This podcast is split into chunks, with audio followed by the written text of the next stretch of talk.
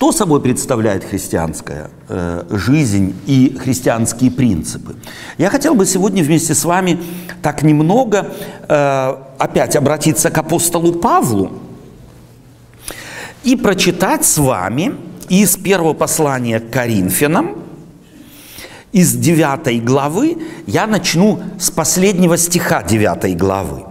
Вот последний стих 9 главы звучит «Но усмиряю и порабощаю тело мое, дабы, проповедуя другим, самому не остаться недостойным». Если вот эти слова, это 29, 27 э, стих, прошу прощения, 9 главы э, первого послания к Коринфянам, если вот эти слова, а у меня они на слуху, в общем-то, э, с детства, скажем так, вот сознательного возраста, они у меня на слуху, и их повторяют, собственно говоря, представители всех христианских деноминаций, делая ударение на чем? На том порабощении. То есть вот я порабощаю – если, а другой вывод от обратного, то бишь, делаем очень часто вывод, если я не буду порабощать себя, то тогда не видать мне Царства Небесного как своих ушей. Но интересным становится, интересными становятся эти слова апостола Павла, когда мы посмотрим его на самом деле хотя бы в маленьком контексте этой девятой главы. И вот давайте я прочитаю несколько стихов этой 9 главы, с 1 по 3 стих, выборочно, потому что времени нам тоже надо немного экономить, но вы можете, э, так сказать, надеюсь, любопытство у вас пробужено будет, дома почитать. Вообще послание Коринфянам совершенно изумительное послание. Это послание, которое написано обществу, очень похожему на наше на общество, которое, в котором мы живем в начале третьего тысячелетия. И вот в девятой главе он пишет – не апостол ли я? Риторический вопрос. Не свободен ли я? Не видел ли я Иисуса Христа Господа нашего? Не мое ли дело вы все в Господе? Если для других – я не апостол, то для вас апостол. Ибо печать моего апостольства вы в Господе. Вот мое защищение против осуждающих меня. Давайте чуть в эти слова вникнем. Вот нам Павел кажется таким вот лучезарным апостолом, которому все удавалось, который все преодолевал, у него не было трудностей, он смерти смотрел в глаза неоднократно, он сам это перечисляет в некоторых своих посланиях, сколько раз он был побиваем камнями, сколько раз избиваем, сколько раз в тюрьме. Но вот он как-то это все переносил. И послания его все наполнены некой, некой такой радостью. Между прочим, апостол Павел любил слово «радость» и призывал христиан постоянно радоваться. Харьете, греческое слово, радуйтесь всегда. Говорю вам, еще раз говорю, радуйтесь. Это вот его некое такое вот призвание. Он любил это слово. Что делало это, этого человека способным, не только будучи преследуем от внешних, то есть он был иудей, и от иудеев вышел. И понятно, что имея такой невероятный авторитет у неиудеев и еще у некоторых иудеев, иудеи, скажем так, старой традиции на него имели серьезный зуб. Они его всерьез преследовали. Возьмите, почитайте э, книгу «Деяния апостолов», где детально рассказывается как на основании его каких-то слов устраивали целые дебоши в городе, только бы помешать ему на самом деле быть услышанному людьми. Он защищался не только от внешних, но и внутри церкви, которую он образовал, у него были враги. Пишет он кому? Послание к христианам в Коринфе – И у них защищается, так как до них, скорее всего, тоже дошел слух, что в его апостольском авторитете очень сомневаются. Как вы думаете, почему внутри христианской церкви кто-то сомневался в авторитете апостола Павла? Есть у вас предположение? Да потому что в любой монотеистической группе, в любой группе верующих людей существует совершенно определенный кодекс поведения, употребления слов на проповеди, вид молитвы, определенных песен, какие можно петь, а какие нельзя петь, чего можно есть и чего нельзя есть, куда можно ходить и куда нельзя ходить, как можно одеваться и как нельзя одеваться. Это можно продлить до бесконечности. И если кто-то решится этим представлением, всеобщим представлением этих рамок им не соответствовать, то тогда он объявляется без объявления. Это как бы враги очень часто, без того, чтобы сговариваться друг с другом, обнаруживают, что они уже изговорились и против такого человека. И потому он задает этот вопрос им, на самом деле, эти вопросы риторические вопросы, чтобы их заставить задуматься, насколько же на самом деле те, которые его преследуют, скорее всего, и в Каримской церкви, правы или не правы. Вот, говорит он, мое защищение против осуждающих меня. И осуждали они его не за теологию, осуждали они его не за проповедь, а осуждали его за то, что он фактически вел себя точно так же, как вел себя Иисус Христос – Помните, мы в прошлый раз, когда были вместе, мы с вами читали из 10 главы последние три стиха этого же послания, где он говорит, подражайте мне, как я Христу. А перед этим говорит, не давайте преткновения ни Иудею, ни Елену, ни Церкви Божией. То есть не будьте этим преткновением. И мы с вами разобрались, что дать преткновение Иудею или не дать преткновение Иудею, или не дать преткновение Елену, это, собственно говоря, ведь позиции друг друга исключающие, или? Ведь кто такие Елены? Это, по-нашему, безбожники. А иудеи кто такие? Это, по-нашему, крайние христианские радикалы. И он призывает как одним не дать преткновения – так и другим не дать преткновения. И когда я как-то в одном узком кругу с молодыми людьми, понятно, не 16-летними, а так, 18, 19 э, лет, 20, 21, раз, рассуждал об этом и э, показываю им позицию апостола Павла. Кто-то говорит, ну это же оппортунист.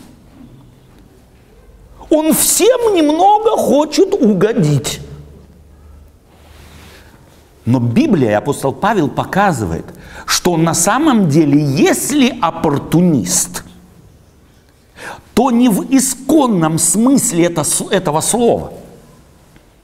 Иисус Христос тоже был в этом смысле слова, в Павловом смысле слова, оппортунистом. Ибо оппортунист значит подстраивающийся под всех. Бог в Иисусе Христе подстроился под нас, под людей – он в виде светоносного ангела пришел в мир или родился, как родились мы все. Имел он возможность прийти в этот мир не как мы, через женщину, а каким-нибудь достойным образом. Не в пеленке быть заворачиваемым каждые три часа. Это Творец, у которого резали зубы, который слюнявил – как любой ребенок, который учился ходить, который зависел от своей мамы. Это Творец Вселенной выбрал такой путь пришествия в наш мир. Это оппортунизм. Но оппортунизм другого характера, оппортунизм любви не к себе, а к тем, ради кого он в этот мир пришел. глядя на этот великий пример, апостол Павел говорит. И давайте мы посмотрим, что он говорит дальше в этой же главе. Я читаю со стиха 19. Заканчивается как э, четвертый стих? Э, прошу прощения, третий стих. «Вот мое защищение против осуждающих вас». И мы можем на самом деле сразу читать 19 стих. «Ибо, будучи свободен от всех». Только что он спрашивал, не свободен ли я – это был риторический вопрос. А теперь он отвечает. Итак, будучи свободен от всех, я всем поработил себя, дабы больше приобресть. Чувствуете, что этот оппортунистический характер его приспособленчества совершенно другой. Это возвышенное приспособленчество, это возвышенный оппортунизм, это не низкий животный оппортунизм человека, ищущего просто благосклонности людей ради благосклонности людей. Он ищет пользы людей отрезая от себя кусок души, отрезая от себя кусок своих традиций, привычек, желаний, намерений, взглядов – Итак, своб... не свободен ли я? А потом говорит, ибо будучи свободен от всех, я, что он сделал? Всем поработил себя, дабы больше приобресть.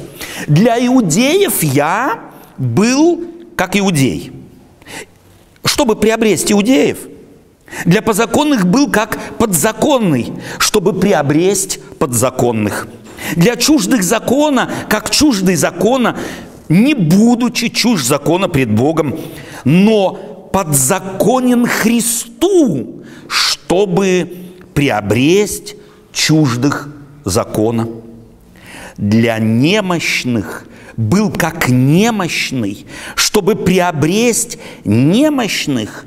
Для всех я сделался всем, чтобы спасти, по крайней мере, некоторых – Сие же делаю для Евангелия, чтобы быть соучастником его. Чувствуете позицию апостола Павла? Чувствуете его внутренний мир? Здесь он на распашку открывает нам свое сердце. Здесь он на распашку открывает нам, если хотите, свою душу. Мы можем в нее заглянуть. Мы можем видеть его мотивы. И я хочу спросить вас, как вы думаете, это легкий образ жизни для всех сделаться всем? И знаете, что здесь делает апостол Павел? Он очень любил образ. Он очень любил образ раба и себя называет рабом Христовым.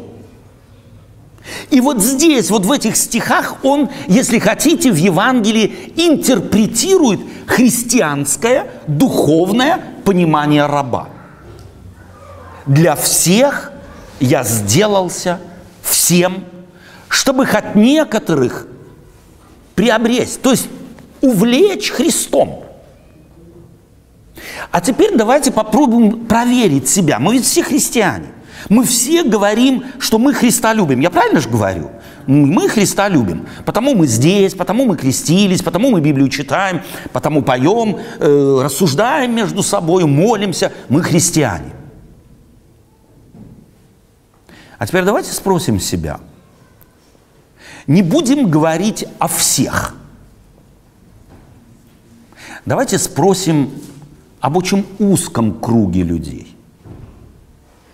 Мужчин, я спрашиваю, ты на самом деле мог стать всем для твоей жены? А женщин спрашиваю, а вы могли стать всем для своего мужа? Я не говорю о странных людях – я не говорю о тех, с кем бы вы никогда в отпуск даже на один день не поехали. Я говорю о тех, с кем вы живете, о тех, кому вы когда-то признались в любви, о тех, кому вы сказали, ну можно ты будешь жить со мной, а я с тобой всю жизнь. Кто из нас может, положа руку на сердце, сказать, для моей жены я сделался всем? Из мужчин. И наоборот тоже. Мы ведь на самом деле даже с любимыми, тем, кому мы в любви признались, мы уже забыли, что признавались. А? Но стоит вспомнить иногда. Такое время на самом деле было. У большинства, во всяком случае, женившихся и вышедших замуж в Европе или в европейских, э, в государствах с европейской культурой. Мы там отстаиваем на кровь свои позиции. Или нет? Внутренне. Ну, ты, ты, ты же должен, ты же обещал, или ты же обещала, ты же должна. Мы можем по мелочи разнести все на свете. А потом на горизонте появляются дети.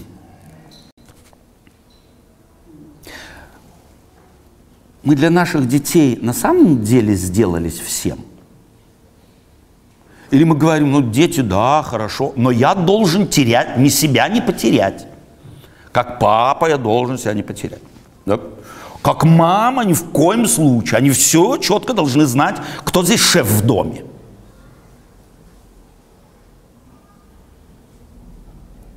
Не могу не вспомнить тещу. Пусть она далеко живет. Но даже тогда, когда я встречаюсь на три дня, и она чего-то хочет, я для нее на самом деле сделался всем. И заметьте, это люди, которых мы называем или ведем в списке родственники. Мы кровью родны. А кровь гуще воды или компота, говорим мы по-русски. Но и там, насколько нас хватает. А теперь перенесем в нашу христианскую жизнь. Для всех я сделался всем. Что это значит? Что я, стоя на остановке, ищу преимущество тех, кто со мной стоит на остановке.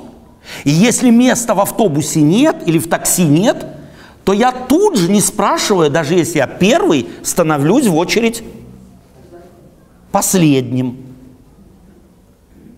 Мы очереди все забыли уже давным-давно. Но мне приходилось в очереди стоять за сахаром, за тестом, за маслом, за всем, за молоком, за сметаной, за хлебом, за всем приходилось в очередь стоять. И если ты встал в 4 утра, или мама тебя послала, и ты в очередь записался, и там кто-нибудь захочет втесаться между тобой и Сидоровым, или Ивановым, или Петровым, только через мой труп. Для всех я сделался всем, чтобы приобрести. А потом он вот в этом контексте, смотрите, какой образ призывает, все, то есть э, рисует, и нам он всем, естественно, знаком, этот образ. Не знаете ли, что бегущие на ресталище бегут все, но один получает награду? Так бегите, чтобы получить. Все подвижники воздерживаются от всего те для получения венца тленного, а мы не тленного.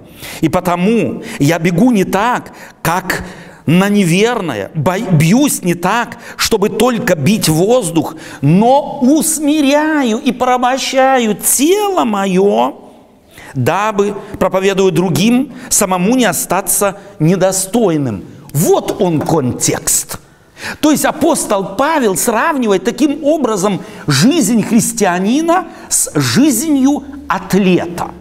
Но атлета не 20 или 21 века, или даже не конца 19 века, когда зародилась идея Олимпийских всемирных игр, где став или объявив себя спортсменов, спортсменов, выиграв какие-то местные, а потом региональные соревнования, ты вдруг получаешь какую-то финансовую поддержку, чтобы быть спортсменом, чтобы ты мог на самом деле тренироваться. Вот в те времена этого не было.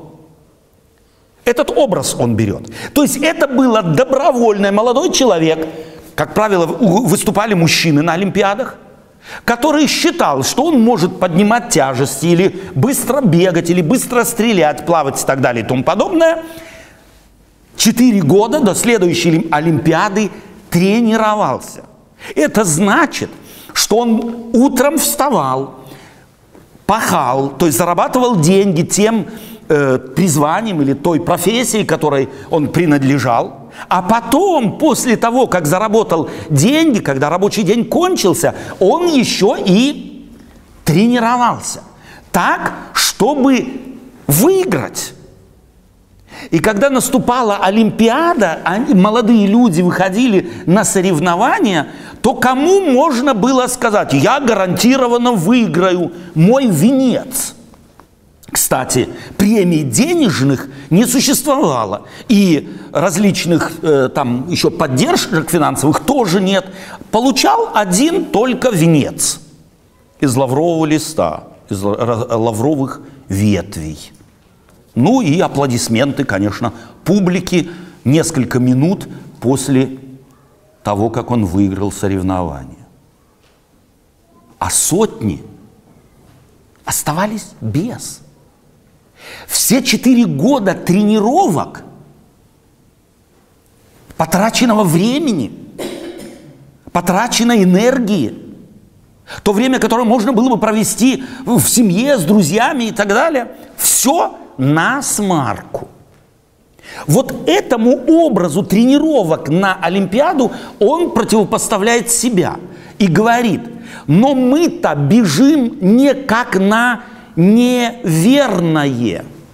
То есть, другими словами, все, кто встали на, фини... прошу прощения, на стартовую прямую, все уже выиграли, потому что встали. Им еще бежать, им еще бороться, им еще задыхаться будут они и так далее и тому подобное. Но уже вставший на стартовую линию или вышедший на ринг – тот, кто вышел, уже и является выигравшим. Это его образ, противопоставленный олимпийским результатам соревнования, где надеяться на победу может только один из сотен. Чувствуете, какую картину он рисует? Он таким образом хочет сказать, что если какой-нибудь олимпиец или готовящийся на, к олимпийской игре молодой человек – сомневается и, может быть, потренировавшись год, другой, третий, может быть, полгода до начала Олимпийских игр, говорит, а, не стоит того, я чувствую, ничего не получается, то он хочет сказать, дорогие друзья, где бы ты ни находился, сколько бы ты ни репетировал и когда бы ты ни репетировал, не имеет значения, ты выходи на старт. Ты живи этим олимпийским духом –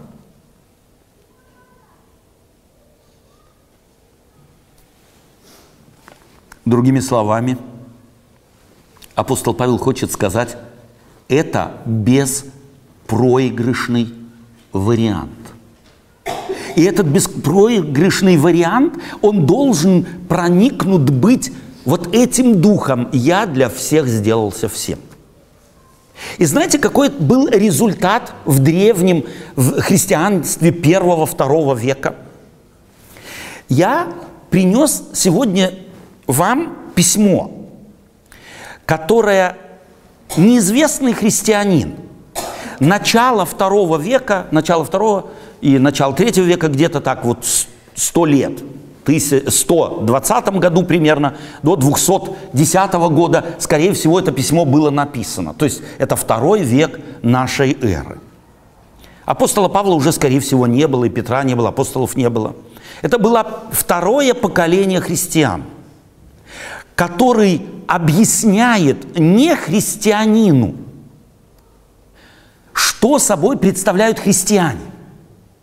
То есть мы с вами знаем, что христиане первого века, в первом веке христианство распространилось от восточных границ Римской империи на границе с Индией до западных границ, это граница или это до Португалии на западе – На востоке до Англии Билефельда, и мы знаем, что мы имеем документы, подтверждающие то, что христиане уже второго, начала второго века имелись в Англии и африканский континент. То есть за один век христиане заполонили всю Римскую империю. Как им это удалось?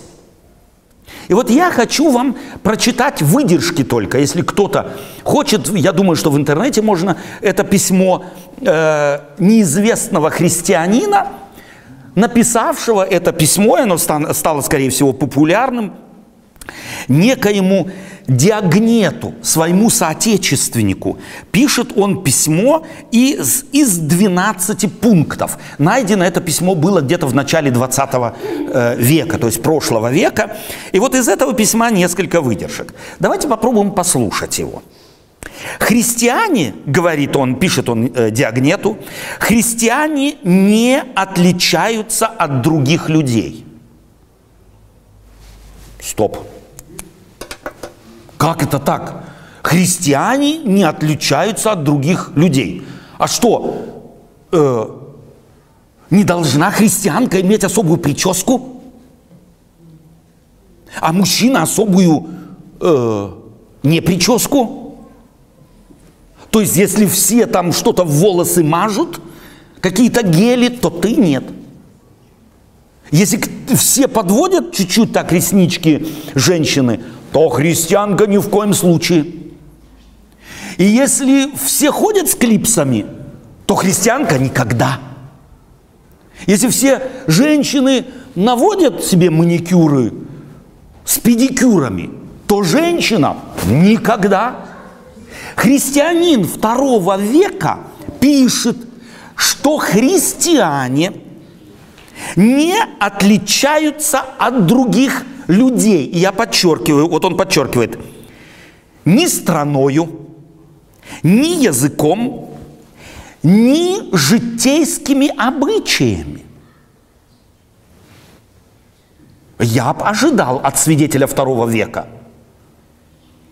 другого. Дальше он пишет. Они не населяют где-либо особых городов – не употребляют какого-либо необыкновенного наречия и ведут жизнь ничем не отличающуюся от других людей. О! Ну я по минимуму ожидал бы, чтобы хотя бы униформой какой-то отличались бы. Ну, чтобы всех видно было. Все христиане в красном – ну или там в зеленом, или там в желтом, я не знаю как. Или там особые бантики где-то цепляли бы. Нет, они не отличаются от окружающих их людей.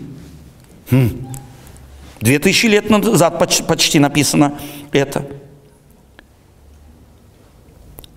Они не привержены какому-либо учению человеческому, как другие – но обитая в эллинских и варварских городах, где кому досталось жить, и следуя обычаям тех жителей в одежде, пище и во всем другом, они представляют удивительный и поистине невероятный образ жизни. Чем они отличаются? Ничем. Но все-таки чем-то отличаются – образ жизни. Апостол Павел напишет, нас везде узнают. Вы письмо Христово.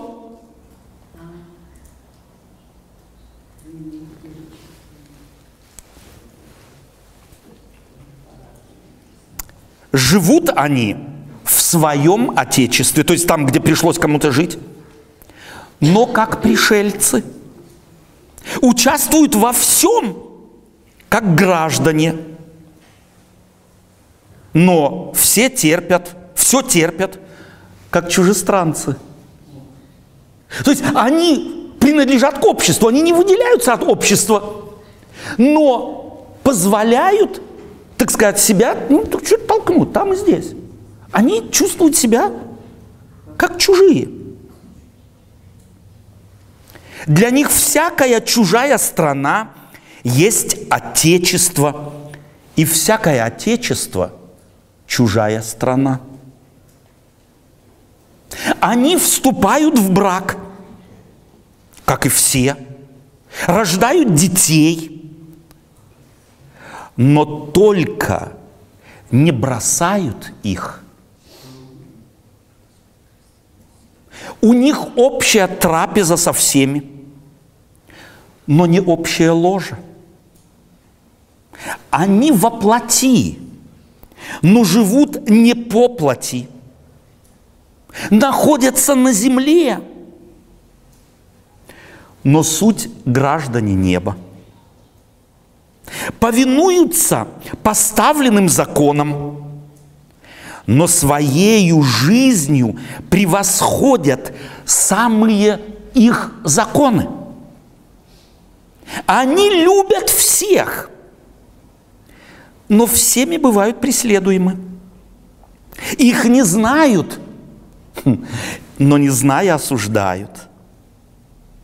Их умершвляют, но они благословляют.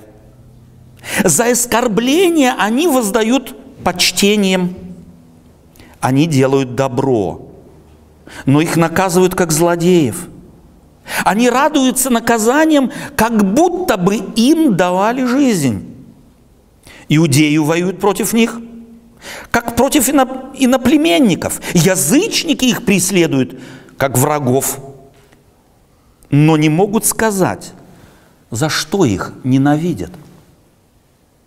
Одним словом, что в теле душа, то христиане в мире. И дальше он продолжает я своими словами – как душу, говорит он, ты не можешь ее локализовать, ты ее не можешь измерить, ты не можешь к ней прикоснуться. Но если нет души в теле, то, что мы называем жизнь, то человек умирает. Так и общество. Христиан ты не можешь локализовать, но они в обществе, и они держат общество, как при жизни держит душа тело. Потрясающее письмо. С ним стоит познакомиться. Оно большое, 12 пунктов. Я только взял один из них. А теперь я спрашиваю, если бы тебя, как христианина, попросили бы описать христианство, как ты его понимаешь, какому-нибудь атеисту, буддисту какому-нибудь или еще кому-нибудь, кто никогда с христианством не сталкивался, каким было бы твое письмо, какие там находились бы предложения, что бы ты поставил на первый план. И я точно знаю, что в нашем измельчавшем христианстве, христианстве третьего тысячелетия, стояли бы на первом месте действия отрицательно сформулированные. Мы то не делаем, и то не участвуем, и там не, не находимся, и там не садимся, и то не едим, и это не пьем, и пятое, и десятое. Прошу прощения. Все это нормальные вещи. И их не стоит стесняться, и правильно, не стоит, все есть подряд, надо думать о том, что, и что пьешь, тоже надо думать. Все это нормальные вещи. Но тогда, когда ты свои действия ставишь на переднее место – Тогда ты ничего или очень мало из христианства понял. Вот этот христианин знал апостола Павла не только наизусть, но вот такие послания апостола Павла его на самом деле изменили. Они сделали его способным формулировать свое христианство так, будто оно, я его читаю когда, я как будто слышу апостола Павла, так мог он объяснять свое христианство. Давайте вслушаемся в себя, когда нас спрашивают о нашем исповедании, что у нас стоит на первом месте. Вегетарианство, веганство, дни и, и, и действия и так далее. А часто мы Христа-то забываем – за нормами, запретами и территориями, которые мы отмечаем для себя, на которые ходить не надо.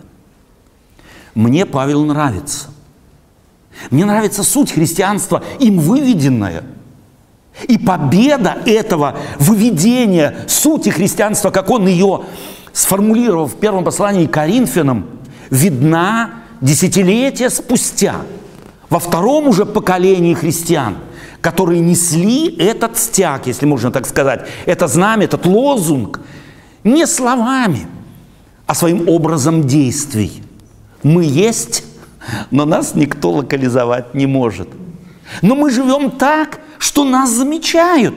Не потому, что мы кричим, мы особенные, и мы вот такие, какие-нибудь там, что нас сейчас не начнет носить 30 сантиметров от пола, потому что мы уже святые. А потому что не могут не заметить. Служение человека не заметить невозможно. Для всех я сделался всем. Вот он лозунг Павлов. Вот его идея миссионерского служения, сведенная до одного предложения. Я просто хотел бы в заключении нашей молитвенной недели, чтобы каждый пошел домой и в течение следующего года спрашивал бы себя, чаще спрашивал себя, что меня делает на самом деле христианином? Содержание моей души, моего, моего э, сердца или формы, на которые я сориентирован? Конечно же, проще ориентироваться на формы. Гораздо проще. Гораздо сложнее на суть, на содержание – и вот борьба за суть и со содержание апостолом Павлом и сформулирована в последнем стихе 9 главы. Давайте мы ее еще раз прочитаем, чтобы она была таковой, как апостол Павел ее написал. «Но усмиряю и порабощаю тело мое, дабы проповедуя другим». Самому не остаться недостойным. О чем здесь речь? Вы чувствуете, что все становится на место? Если я проповедую другим, то не из ложного, показного э, служи, желания служить, не из ложной, показной любви, не ради, чтобы человека, так сказать, приобрести, а потом сказать, смотрите, сколько я крестил, смотрите, сколько церквей я образовал. Вот тогда бы он оказался не, да, недостойным. С чем он борется? вот с этими поползновениями души указывать людям на внешние формы, игнорируя содержание, игнорируя христианскую идею. А суть ее еще раз повторим. Для всех я сделался всем, чтобы приобрести хотя бы некоторых. Я бы хотел, чтобы моя жизнь в сумме сводилась бы именно к этому предложению – и чтобы жизнь каждого из вас, христианская жизнь каждого из вас, сводилась бы именно к этому предложению. Для всех я сделался всем. Оппортунистом, но другим, евангельским, не эгоистичным. Аминь.